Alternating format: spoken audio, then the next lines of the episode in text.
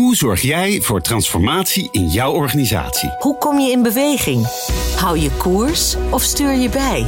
Duw je door of zet je een stap terug? Hoe houd je de bezieling, de energie? En wanneer is het tijd om te stoppen met veranderen? In Verandergasten vragen we het aan mensen die verandering vormgeven. Leer van hen hoe zij hebben geworsteld, hebben gefaald en hebben overwonnen. Dit is de podcast van Cede de Boer over het realiseren van transformaties. De zorgkosten stijgen elk jaar. Er is een enorm personeelstekort, een overvloed aan regels en protocollen en daar kwam ook nog eens een keer de hele coronapandemie bij. Wat vraagt zo'n werkveld nou van een bestuurder, van een mens? Hoe hou je je staande en welke rol speelt de wetenschap hier dan in?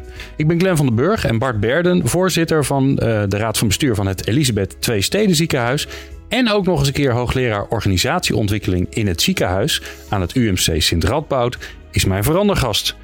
Bart, leuk dat je er bent. Um, ja, die, die, die tweeledigheid van wat jij doet, um, die schept wel uh, veel verwachtingen bij mij, eerlijk gezegd. Want als je met iemand gaat praten over ja, een bestuurder, hoe die staat in veranderingen, en je bent ook nog eens een keer hoogleraar organisatieontwikkeling, ja, dan verwacht ik dat jij de antwoorden hebt op alle vragen.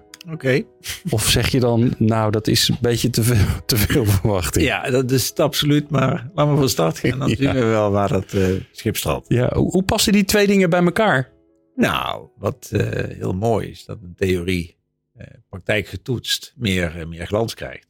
En andersom, dat je een theorie ook weer verder ontwikkelt door in praktijk hem toe te passen. Oké. Okay. Dus dat is een, een, een prachtige wisselwerking. Ja. En lukt je dat dan ook? Want ik kan me voorstellen dat je, uh, dat je in, de, zeg maar in, de, in de wetenschappelijke wereld, daar komt natuurlijk heel veel langs. Maar wat ik in ieder geval zie gebeuren is dat, vaak, dat het vaak heel lang duurt voordat de inzichten vanuit de wetenschap daadwerkelijk op de werkvloer uh, zijn plek vinden. Dat, we, dat het zo naeilt dat we nog met de implementatie van hetgene bezig zijn, waarvan we ondertussen weten dat het niet werkt. Nou ja, heeft natuurlijk een beetje van doen met, met wat je onder wetenschap uh, verstaat. En welke wetenschap je ook uh, uitoefent. En als je het heel theoretisch hebt, dan, uh, dan denk ik dat je een lange doorlooptijd hebt. Maar als je kijkt naar implementatie, implementatiewetenschap. Laat ik een voorbeeld geven. We hebben in Nederland veel waardering voor passende zorg. Dat je niet te veel doet en dat wat je doet ook veel waarde toevoegt. En daar, uh, daar zitten we echt met het punt dat, dat, de theorie, daar weten we best wel wat van. Maar hoe je dat dan in praktijk ook, uh, ook invoert, ja, dat is een stuk lastiger. En, en dat is iets wat je met trial and error ook kunt doen. En waar je dat langs een aantal uh, principes. En dat is toegepaste wetenschap. geen zuivere wetenschap of in grote abstractie. Um, en dat maakt dat je het wel degelijk kunt, kunt toepassen. Iets anders is. Dat wij uh, toenemend willen dat dat wat wij bedenken of ontwikkelen of onderzoeken, dat dat snel ook toegepast wordt. En dat maakt ook dat, je ziet, de hele wetenschap beweegt zich ook. Het is niet iets, iets statisch, maar beweegt zich ook in met name het kunnen toepassen. Dus dat sluit hier wel goed op aan. En je zou het heel plat kunnen slaan en zeggen dat ik probeer om geen domme dingen te doen. En, dat is wel mooi, ja. Nou ja, en, en dat, dat lukt niet, daar gaat het niet om. Maar dat zit in ieder geval dat er een inhoudelijk, theoretisch fundament onder ligt. En uh, nou, laat ik eens iets noemen. Passende zorg had ik het over. Dat komt ongetwijfeld nog wel een paar keer terug. En dat is dat een, uh, een voorschrijver, een arts-verpleegkundige, goed nadenkt als ik dat u aanraad, voorschrijf, patiënt, familie eh, die er vaak bij betrokken is, dan moet dat voor u wel betekenis hebben, waarde toevoegen. En als dat niet is, dan doe ik eigenlijk iets heel. Nou ja, wat we weten is dat dat concept aardig is, maar dat een professional, als verpleegkundige, in een soort men transactieomgeving zit. Op het moment dat een patiënt voor uh, hem of haar zit, een vraag stelt, maar ook een verwachting heeft. Namelijk, u gaat iets voor mij doen. En dat is bij de professional ook zo. Die heeft ook een zekere mate van verwachting. En die willen ook graag iets doen waar zo'n patiënt uh, enthousiast of tevreden van wordt. Nou ja, als je dat weet, dan weet je ook dat als je de professionals daarbij betrekt, wat je hen moet aanreiken, namelijk zie dat je in dit patroon zit, in zo'n, uh, uh, um, waar je iets voor elkaar wilt betekenen, een transactioneel model. En ja, daar zul je echt wel mee moeten dealen. Dus dat moet je ook bespreekbaar maken op de een of andere wijze. Ook bij jezelf dat waarnemen. Nou, dat helpt om de invoering, de implementatie te bespoedigen. Dat is een mooi voorbeeld hoe de theorie Ja. eh, er is. En hoe je die dan vervolgens in praktijk probeert te brengen. Ja. Nou, kan ik mij voorstellen dat er nogal wat eh, veranderingen plaatsvinden in, eh, bij jou in de organisatie. Al is het maar eh, dat er een, een, volgens mij niet heel lang geleden een groot fusietraject eh, is geweest. En sterker nog, zelfs als het wel wat langer geleden is, het duurt heel lang voordat mensen zich uiteindelijk één voelen. Hè, er zijn nog steeds eh, mensen die zich, die zich meer verbonden voelen tot de oude organisatie dan tot het nieuwe geheel. Dus ik ben wel benieuwd Verandergasten. Beginnen met veranderen. Ja, we beginnen met veranderen. Je moet ergens beginnen. Hoe, ehm, waar, waar begint het bij jou? Waar begint de, de, impuls dat je denkt, hé, hey, er, er, moet iets gebeuren? Ja, het, eh, eh, ik ben erg eh, eh, gevoelig voor de mensen met wie ik samenwerk. Het is echt een team wat de wereld aan kan. En het is eigenlijk altijd, zoals ik terugkijk, hè, bijvoorbeeld de impuls om, om samen te werken, te fuseren. Dat zit echt bij overleg met professionals die duidelijk maken dat dit gewoon heel onhandig is. Geluiden die je krijgt waar het misgaat, hè, eh, waar patiënten echt de dupe zijn geworden van iets wat we niet goed georganiseerd hadden. Hoe pik je dat op? Nou, door voldoende ook in verbinding te staan met mensen in de organisatie. En ook je tegenkracht te organiseren. Weet je. Het is een open deur, maar ben nou vooral ook geïnteresseerd in eh, mensen die daar anders naar kijken of eh, ontevreden zijn. En dingen waar het echt misgaat. En het gaat heel vaak mis in een ziekenhuis. Maar Bart, j- jij bent de baas. En dat zorgt ervoor dat tegen de baas zeggen, joh, wij doen dit nou al de hele tijd linksom. En eigenlijk is dat heel stom, want het leidt tot de verkeerde resultaten. We moeten het rechtsom doen. Dat is best wel een drempel voor mensen om dat tegen jou te zeggen, want je bent de baas. Oké, Of dat terecht Ja, is of niet, is ja. natuurlijk een tweede. Maar Dus kijk, hoe, hoe zorg jij er nou voor dat je het toch opvangt? ja, vind je mij nou een baas? Weet je, ik, ik, ik ben niet echt een, een, eh, iemand die uitstraalt van. ehm, eh, bij mij moet je niet aankomen met een ander geluid dan wat ik eh, zelf eh, naar voren breng. Hm. Ook qua voorkomen heb ik dat niet. Dat kunnen mensen die luisteren niet, niet zeggen, maar heb ik dat niet. Dus ik ben daar niet heel erg van, van doordrongen dat ik daarin een soort afstandelijkheid creëer. Dat is één. Tweede is dat ik ook wel op zoek ben naar dat soort geluiden. En die dienen zich in overvloed aan. Op het moment dat wij een calamiteit hebben, waar dus een patiënt echt eh, schade heeft onder, eh, ondervonden van iets wat wij niet goed hebben gedaan. En je ziet hoe dat de professionals raad- raakt. En ik heb een grote mate van geloof dat professionals het goede willen. En je geeft hen ook de ruimte om na te denken over waarom er iets niet goed is gegaan en hoe dat beter kan. Krijg je ook geluiden die, Ja. die je op dat spoor zetten. Dus terug naar jouw vraag. Is het ook wel je ogen en oren open houden voor wat er in die organisatie beter kan. En dat te doen door, en die mensen zijn er gelukkig voldoende in het ziekenhuis waar ik werk, om bij hen ook eh, eh, op te vangen waar zij zorgen over hebben, niet goed vinden. En dat is ongoing. Dat is ook vandaag Hm. gebeurt dat. Hoe organiseer je dat voor jezelf? Want ik kan me ook voorstellen dat als je, als je niet oppast, dat je de hele dag zit te vergaderen met beleidsmakers, met allerlei mensen, wat ook allemaal belangrijk is, maar dan, dan kan je niet in de, in de dagelijkse realiteit zien en horen wat er nou eigenlijk aan de hand is. Nou ja, dat heeft ook de omgang met eh, ook beleidsmensen. Maar eh, er loopt zoveel kwaliteit in zo'n ziekenhuis rond. Eh, door simpelweg vragen te stellen die, die je op dit spoor zetten. En ik ben niet gek in zoverre dat ik ook wel snap, zeker rondom zo'n fusie, rondom corona, in welke richting eh, we ook kunnen denken of moeten denken. En eh, dus die fusie destijds, ja, wij zagen gewoon dat er twee organisaties in Tilburg waren, twee hele grote ziekenhuizen. Ja, die twee SCH's op vijf kilometer afstand hadden. Ja, dat, dat is ook geen rocket science. Dat is ook niet. Ja. eh, dan ben ik ook geen knip voor mijn neus waard als ik daar nog nooit over had nagedacht. Maar het, is, het heeft uiteindelijk toch een aantal jaren geduurd voordat dat idee dermate gerijpt was dat we ermee aan de slag gingen. En eh, ook dan weer het team. Ik had toen een collega en eh, die eh, toen op het redelijk vers van buiten kwam en gewoon ook weer vragen begon te stellen van ik denk ja je hebt gewoon hartstikke gelijk. Hm. Dus weet je, da- daarmee is het ook echt interactie. Ruimte bieden en goed luisteren, nadenken.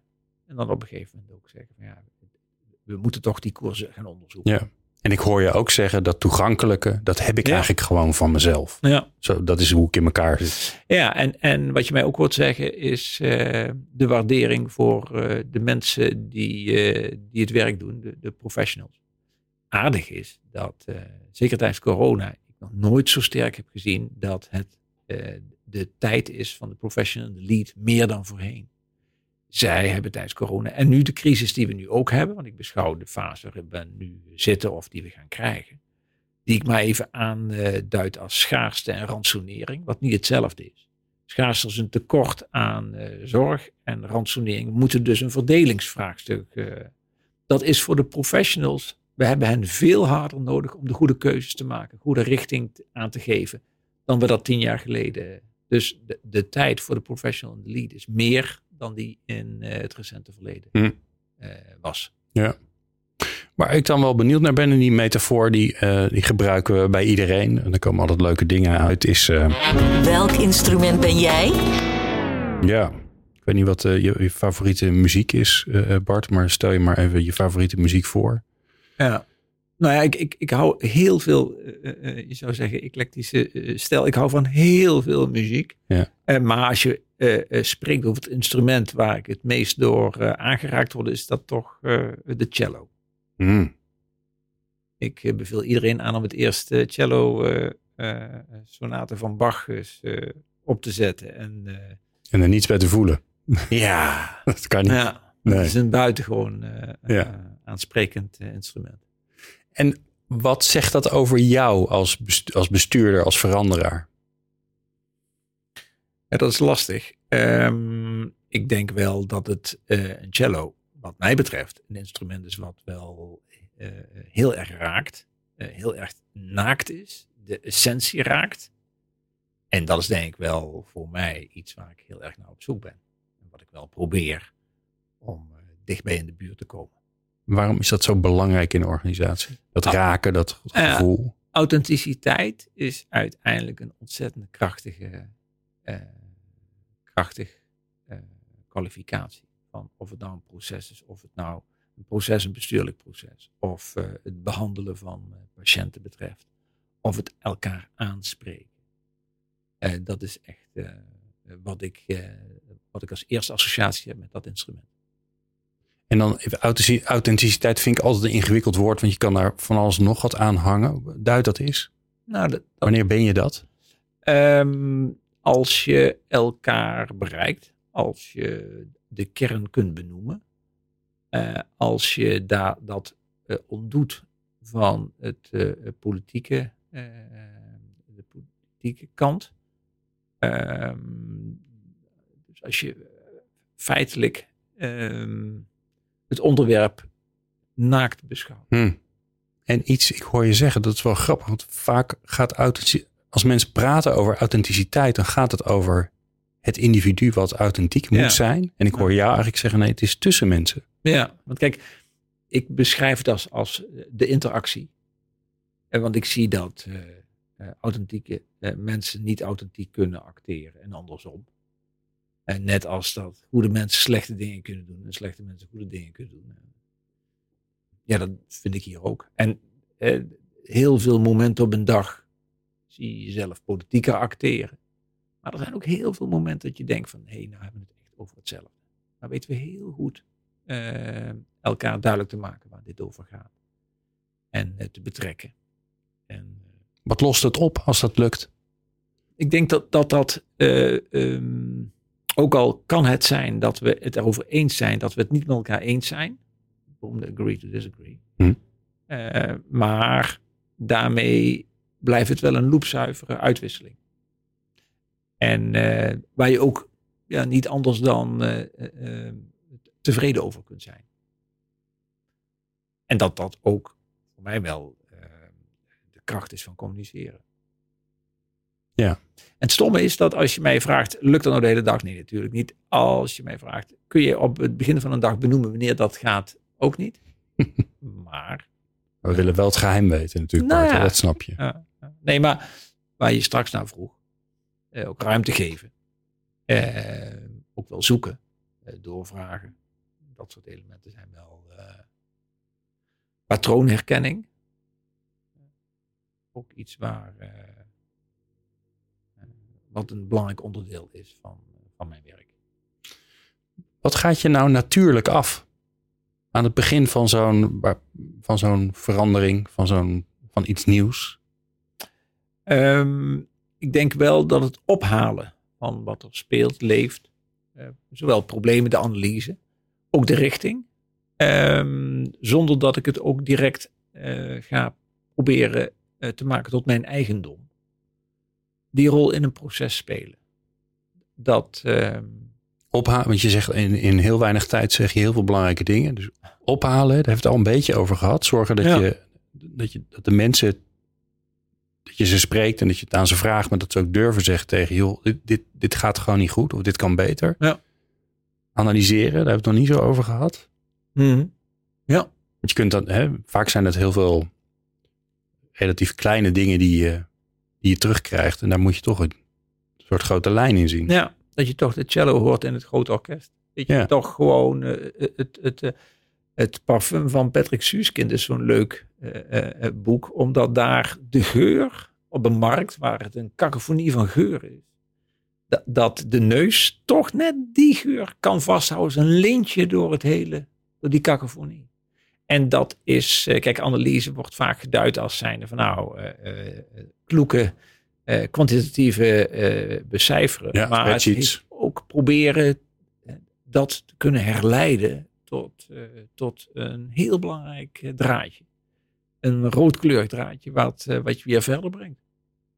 Ja, ik zie inderdaad die, die marktvormen. Ja, Beetje in zwart-wit. En dan dat Ja. ene rode, wat je denkt, oh, wacht eens even, hier Ja. gebeurt iets. Ja.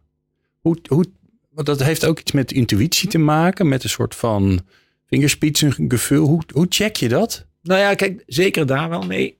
Maar dat, dat maakt het al wat meer mystiek. Maar het heeft ook te maken met wat ik net noem, patroonherkenning.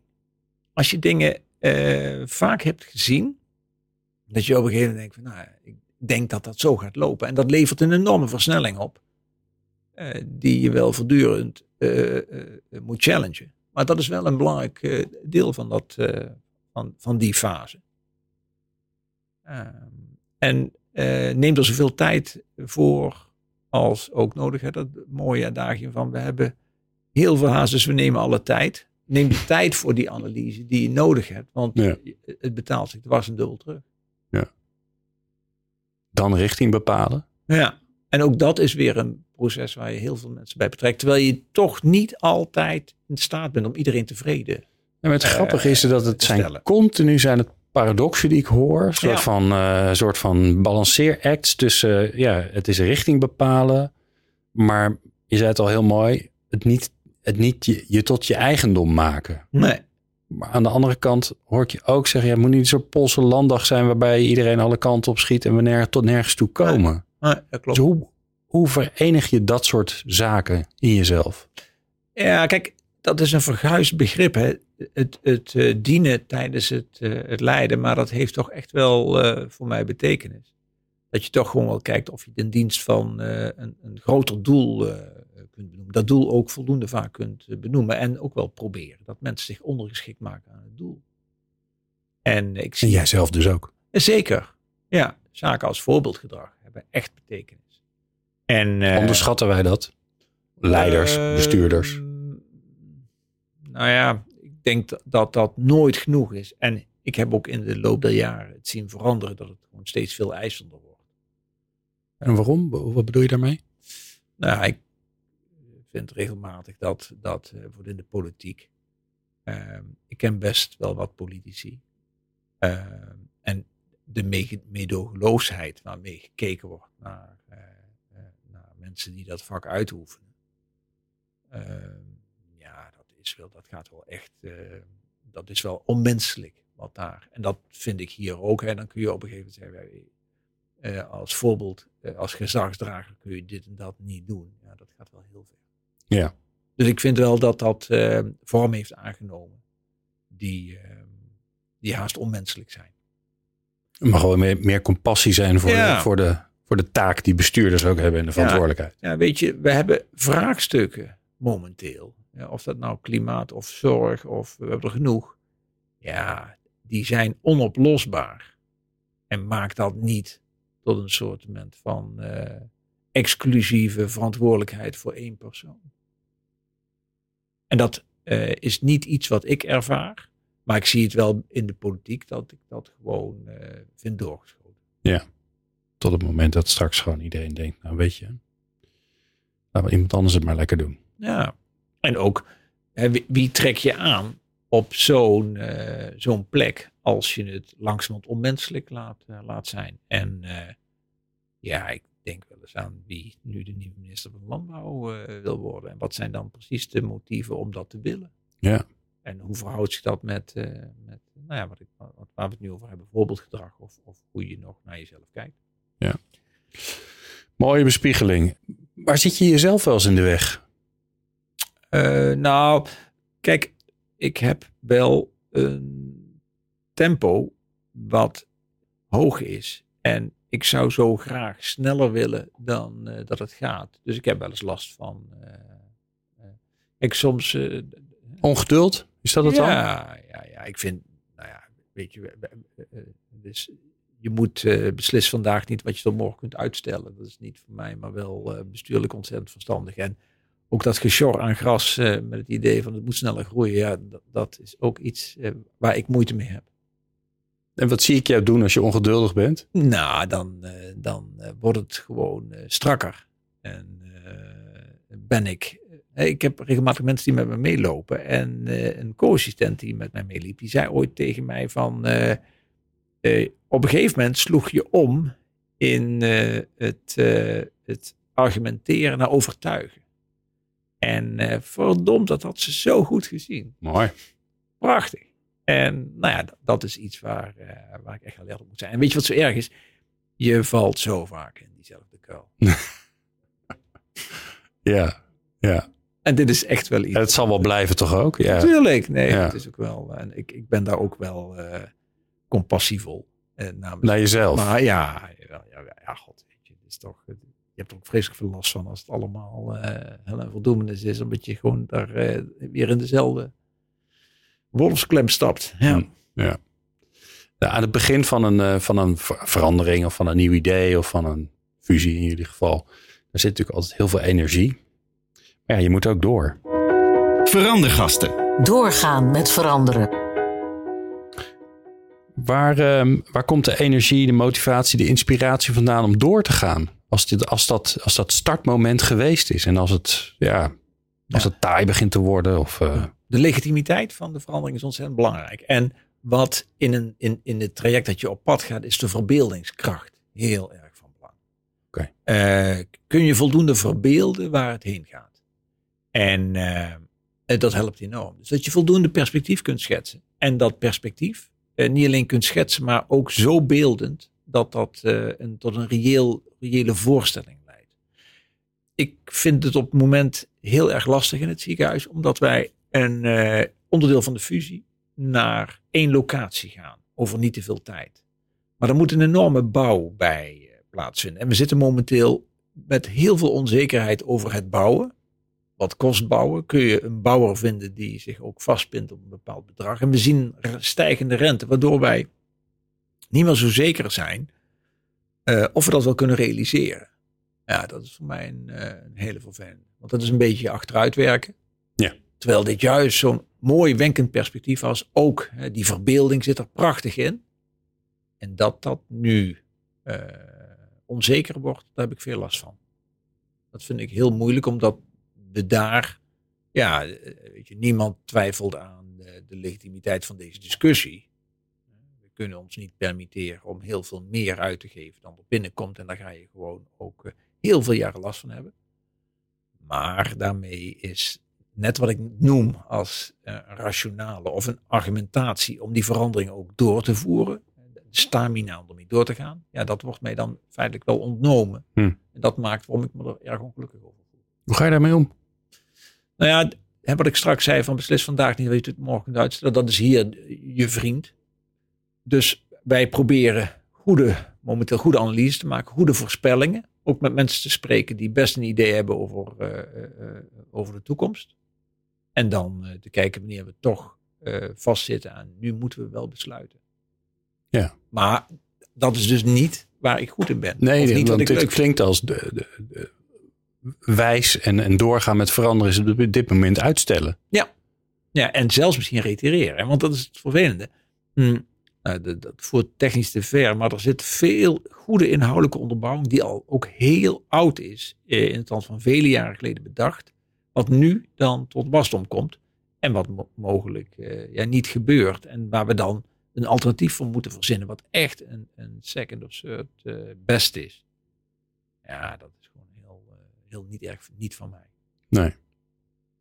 En hoe deel je dat dan? Want ik kan me ook voorstellen dat dat best wel eenzaam kan zijn, dat je die ja ik, heb daar niet zo, ik heb daar niet zo heel veel mee met, met dat het eenzaam aan de top is. Want we hebben fantastisch goede mensen in dat uh, ziekenhuis. Echt fantastische mensen.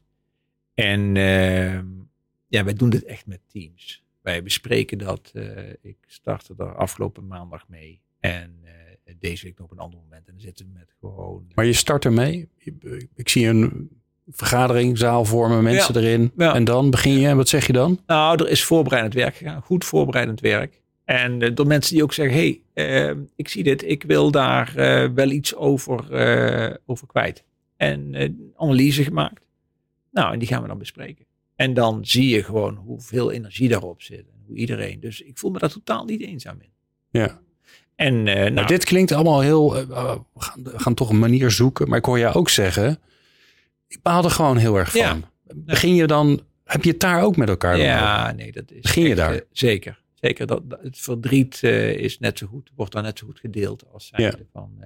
en ehm, daar komen ook op diverse momenten in zo'n in zo'n gesprek. En dat was, was een gesprek van een uur. En morgen hebben we een gesprek van enkele uren. Daar hebben wij ook echt wel nou ja, wat het met ons doet. Omdat dat wat het met ons doet gewoon heel erg veel zegt over hoe het in die organisatie wordt beleefd. En daar zit ook iemand bij van die leiding geeft aan communicatie. Om daar ook goed met elkaar over te delen. En dit met name te verbreden. En het feit dat ik het nou hier vertel, laat ook zien dat wij dat ook gewoon naar de buitenwereld willen gaan uit, uitdragen. Want uiteindelijk zijn wij allemaal kleiner dan die organisatie. En de opgave van die organisatie, de legitimiteit van die organisatie, is waarom we ons hier aan storen en waarom we het zo anders willen. En ehm, dat te delen, ja, dan heb je ook het, het, sentiment, het gevoel wat je erbij hebt, deel je met elkaar. Hm. En ik ben op... Is dat ook een belangrijk onderdeel van dat vasthouden, dat doorgaan, door dat taaie heen komen, dat je steeds toch weer terug blijft gaan van waarom zijn wij hier? Waarom hebben we dit ooit ingezet? Ja, ja wij hebben wel, uh, wel, vind ik, en dat doen professionals. Daarom dat ik ook zo veel belang hecht aan de positie van, uh, van de professionals.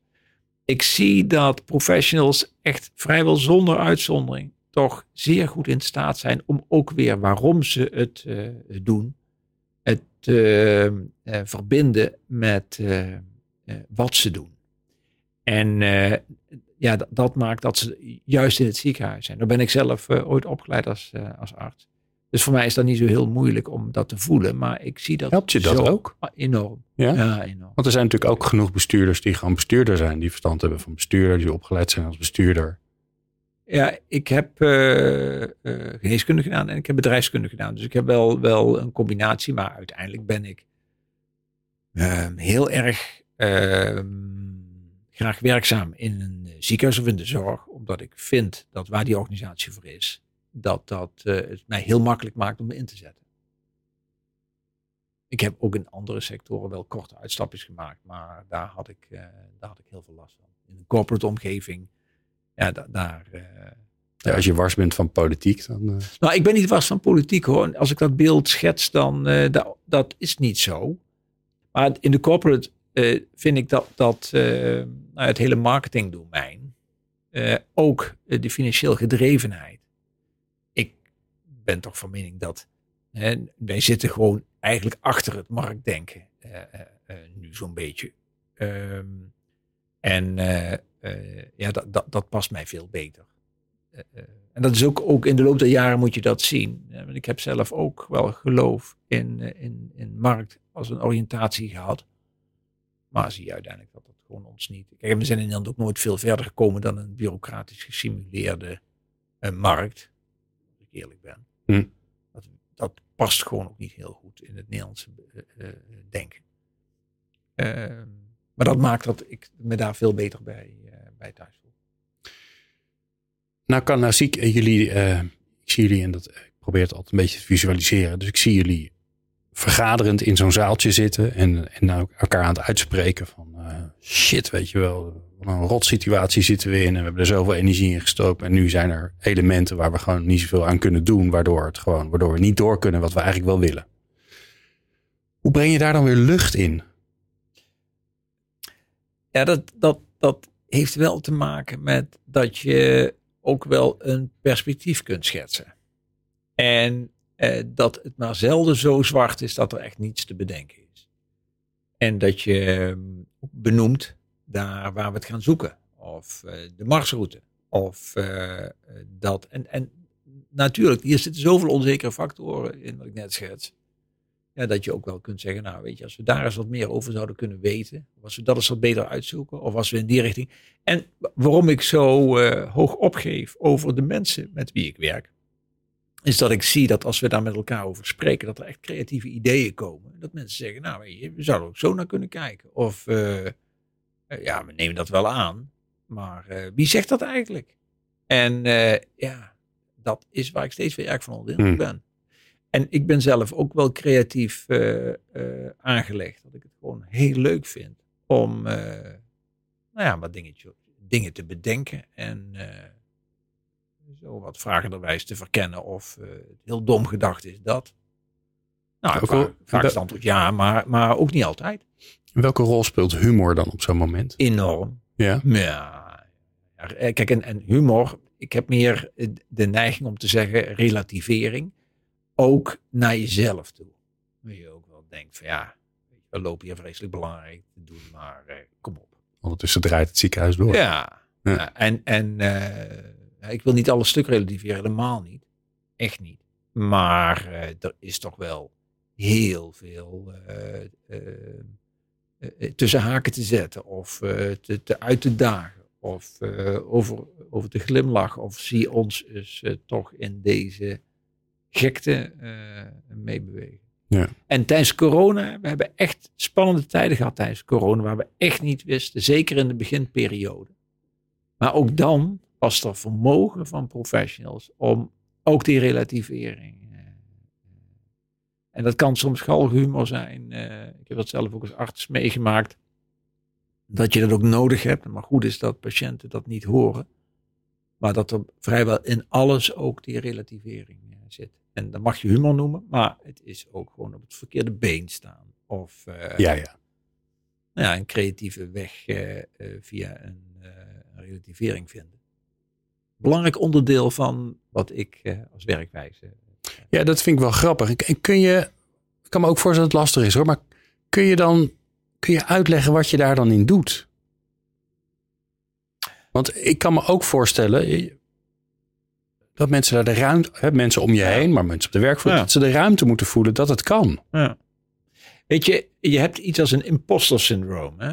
Dat imposter syndroom is eh, eh, dat je jezelf ook ergens wel als een bedrieger. eh, ik zeg dat een beetje, ik zit verschrikkelijk belangrijk te doen in een vergadering. Mijn vader komt binnen en zegt van, mee naar huis. Ik ben helemaal gek geworden. En dat ik zeg van, ja, ik heb het nog best lang volgehouden. en, Heb je dat soms? ja, dat, zeker. zeker. Dat, dat, dat, dat is ook wel die relativering. Maar wat mij opvalt, is dat als je die relativering ook gewoon omarmt, dat je daarmee heel veel ruimte schept voor anderen. En het mooiste voorbeeld vind ik dat als mensen mij lastige problemen voorleggen, en ik zeg, God, wat denk je nou zelf? Ja, dat 9 van de 10 eh, gevallen kom ik niet met iets beters. En misschien hè, om mezelf nog een beetje serieus te nemen, noem ik die 19, maar misschien is het wel 99 van de 100 geworden. En eh, dan is het meer het eh, cultiveren van zo'n gedachte. Challengen. Om het dan nog wat eh, beter te maken. Maar dat is wel een, eh, eh, iets wat Ja. ik in mijn werk veel gebru- ge- gebruik. Ik hoop niet dat ik nu vreselijk door de mand val in Tilburg. Maar dat is wel. dat is wel. dat mensen vaak zelf ook wel weten. En dat geldt ook voor professionals.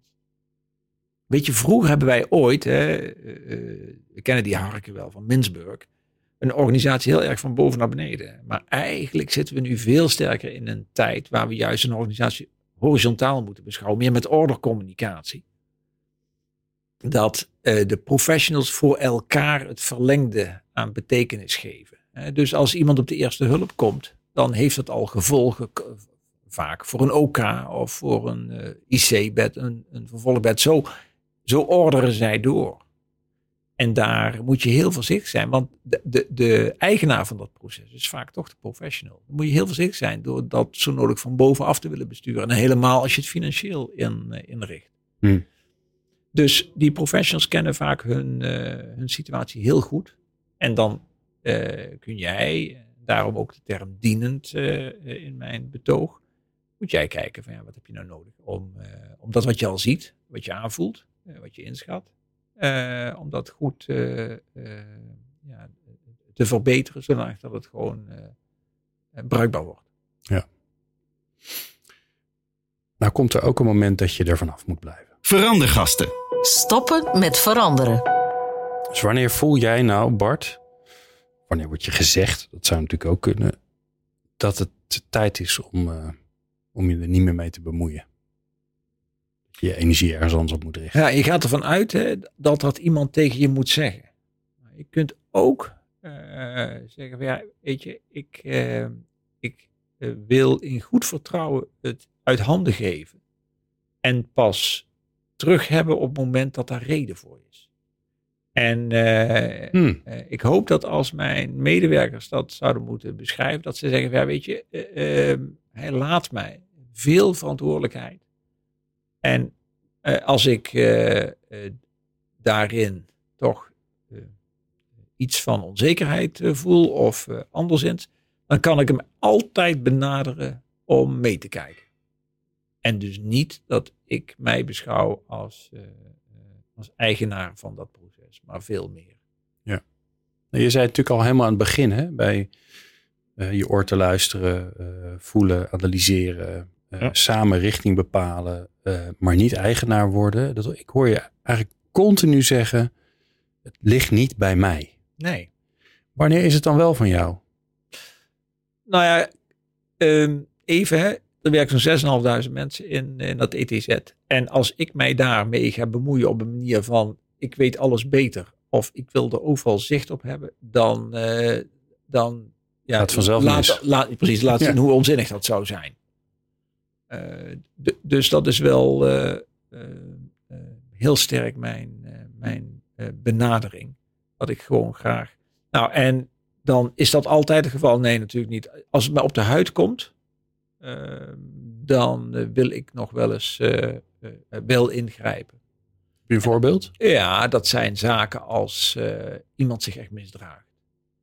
Als een professional echt iets doet wat ik langs, eh, langs de weg van, wat ik net zei, de legitimiteit van een ziekenhuis echt eh, eh, veroordeel. En dat komt ook voor. Weet je, als mensen zeggen, ja, die hebben geen zin in, of gemakzucht, of eh, nou ja, andere motieven. Ehm, eh, in de richting van de hoofdzonde eh bezigen. en dan denk van ja, dit is niet uit te leggen. En dat hebben we met een regelmaat in zo'n grote organisatie. 6.500 mensen gaat er Ja. vanzelf iets mis. Natuurlijk. Weet je, dat allemaal is aan de orde. Maar het grappige is dus, jouw, eh, jou- jouw manier van, eh, van, eh, van zo'n organisatie leiden is, ik hoor je woorden, als dienend gebruiken, ehm, luisterend. dus heel erg ehm, ehm, helpend aan de organisatie, vertrouwend op de professionals dat zij het juiste doen en dat je ze moet helpen om het nog beter te gaan doen. Dus niet bepalen, maar vragen aan ze. Tot het moment dat, dat er iemand tegen datgene is wat misschien wel de essentie van jouw organisatie, van het ziekenhuis is. Ja. En dan is het klaar. Kijk, de inspectie eh, had in het verleden een mooie slogan: High Trust, High Penalty. En ik vind dat een mooie. Eh, onze professionals zijn eh, over het algemeen hoogopgeleide, eh, trotse kennisdragers. En uh, daar mag je ook een hoge mate van vertrouwen in hebben. Nou, als dat wordt beschaamd, ja, dan, dan, uh, dan heb je een andere situatie. En wat ik wel, uh, wel zeg, dat is toch echt maar, maar zelden het geval. Maar dat is wel, nou ja, dat is ook wel, hè, raakt wel een beetje het voorbeeldgedrag. Dat is ook wel het moment dat ik uit mijn huis moet, moet komen, uit mijn huisje moet komen. Om ook wel duidelijk te maken dat dat gewoon niet kan. En dat valt niet altijd mee. Want je hebt natuurlijk heel veel grijze gebieden. En de term politiek. Je hebt natuurlijk ook wel uh, de vraag of, uh, en dan vind ik grensoverschrijdend gedrag, vind ik daar een mooi voorbeeld van. Kun je op diverse manieren kun je dat, kun je dat tegenkomen. En dan is steeds weer de vraag van ja, wat vinden we hier nou van? zetten we hier nou het predicaat onacceptabel in? En ook het pragmatisme oké, als wij hier het predicaat onacceptabel neerzetten, kunnen wij dat dan zodanig aankaarten dat we daar ook uh, een einde aan kunnen maken? Of krijg je zoveel reuring? Nou, dat, dat is echt een reëel punt in zo'n ja. uh, organisatie. Ja. ja maar weer samen, hoor ik ja, je zeggen. Weer samen. Ik ga dat niet in mijn eentje uh, bedenken om, of vanuit de boosheid die je misschien hebt. Maar je gaat eerst, eerst afstemmen. Eerst. Ja, en, ja, en je hoorde me net wel zeggen dat als op een gegeven moment ik echt iets vind dat daar een grens overschreden wordt, dat ik dan uh, ook voorop ga. Dat ik dat niet, uh, uh, dat, dat ik dat ook onderdeel vind van, van voorbeeldgedrag of ja. leiding geven aan. Ik heb nog twee vragen voor je. Ik wil toch ook nog even terug naar jouw, jouw ehm, tweebenigheid. Als, hmm. we komen bijna in de voetbaltermen terecht. moet een beetje voor oppassen. Um, wat heb je nou vanuit je, je wetenschappelijke pet, vanuit het onderzoek of het onderzoek wat je leest, wat heb je nou, wat heb je nou toegepast? Omdat het gewoon echt een ander inzicht was dan, dan waar je misschien in geloofde of misschien dacht dat het zo was. Hmm. Toen wij uh, moesten fuseren, een voorbeeld. Hè, toen wij moesten fuseren, uh, hoorden wij van iedereen dat de twee organisaties qua cultuur enorm verschilden. Dat is natuurlijk een vervelende als je moet integreren. En toen ben ik in, het, eh, in, in de corporate omgeving uh, uh, op zoek gegaan naar wat daar allemaal aan wetenschappelijk werk was. En ook een, een grote organisatie, Campina Friesland, die net aan het fuseren was geslagen of net voorbij. Om eens te kijken van, van hoe kunnen we daar nou verder in komen. En toen hebben wij een cultuuranalyse gedaan. En dat was iets wat, wat echt afkomstig kwam, afkomstig was uit de corporate omgeving om vervolgens te ontdekken dat niet de organisaties uh, verschillend waren. Want er was niet zoiets als een organisatie. Er waren afdelingen, eenheden. En uh, met name Linda Gretton uh, van de London Business School, die heeft daar veel gedaan. En die zegt van ja, een organisatie is eigenlijk 100, 150 mensen. En dat is een organisatie. Dus als je vraagt aan, aan iemand bij ons, waar werk jij? Dan werkt iemand op de polycardiologie of bij de medische psychologie of en vervolgens mm. zagen wij dat eigenlijk qua cultuur er, uh, uh, wat Thatcher zei, er, dat er no such thing as society was. Dat er niet zoiets was als een uh, Elisabeth of een twee steden, maar dat er mensen waren die op een bepaalde afdeling werkten. En dat vervolgens was dat de polycardiologie aan de ene kant zo heel veel leek op de polycardiologie van de andere kant. En dat gaf voor ons een heel andere aansturing van diffusie waar wij eerst heel massief keken, was het dus gewoon veel specifieker. En toen zagen wij ook in die vergelijking daar waar de verschillen groter waren dan verwacht. En, en, en die analyse heeft ons enorm geholpen om daar ook op in te grijpen. Ja, want dan kun je veel specifieker maken. Precies. Terwijl je anders was je iedereen ermee lastig gaan vallen. En dan had waarschijnlijk een belangrijk gedeelte van de organisatie gedacht: jeetje, laat maar aan het werk. Exact. En wat is dan de, de cultuur waar je naartoe wilt? Weet je, dus dat was. Uh, en je kwam dus meer, en dat past ook weer bij mijn geloof in professionals. Je kwam ook meer bij het proces op gang brengen van met elkaar in, uh, in contact en in gesprek. En uh, dan dat je zo nodig zei, ja, dus een soort ideaaltypering. Zo ja. moet de ETZ eruit zien. Ja, dit zijn onze vijf kernwaarden, dat soort dingen. We plakken ze op de muur. Precies. Ja, dat dus niet. Ja, dat is een mooi voorbeeld van waar ik een hele hoop dingen heb gecombineerd. Mooi, ja, heel mooi. Laatste vraag, uh, Bart. Um, wij uh, maken deze afleveringen natuurlijk voor andere veranderaars, uh, andere bestuurders die zich met veranderingen bezighouden. Wat zou je ze mee willen geven? Um, nou, blijf vooral bij je eigen arsenaal. Ik heb uh, geprobeerd een aantal uh, zaken waar ik van denk, van, nou, dat, dat kan ik. ik heb ook een aantal dingen benoemd waar ik wat minder in ben. En zoek de werkwijze die bij jou past op het moment dat het gaat wringen. En of je dat nou authenticiteit noemt of wat dan ook. het vervreemden van, van, van jouw instrument. ik denk dat het dan een stuk lastiger wordt. Dus dat zou ik, uh, zoek je eigen weg en uh, blijf daar ook trouw aan. En zoek daar de, de, de, de omgeving uh, en niet andersom. Dank je zeer. Bart Berden, voorzitter van de Raad van Bestuur van het Elisabeth Twee Steden Ziekenhuis. En jij natuurlijk dankjewel voor het luisteren. Dank voor het luisteren naar Verandergasten. De podcast van Cede de Boer over het realiseren van transformaties. Je helpt ons enorm met 5 sterren, een like, follow of duimpje. Meer afleveringen vind je in jouw favoriete podcast app. Vergeet je niet te abonneren als je niks wilt missen.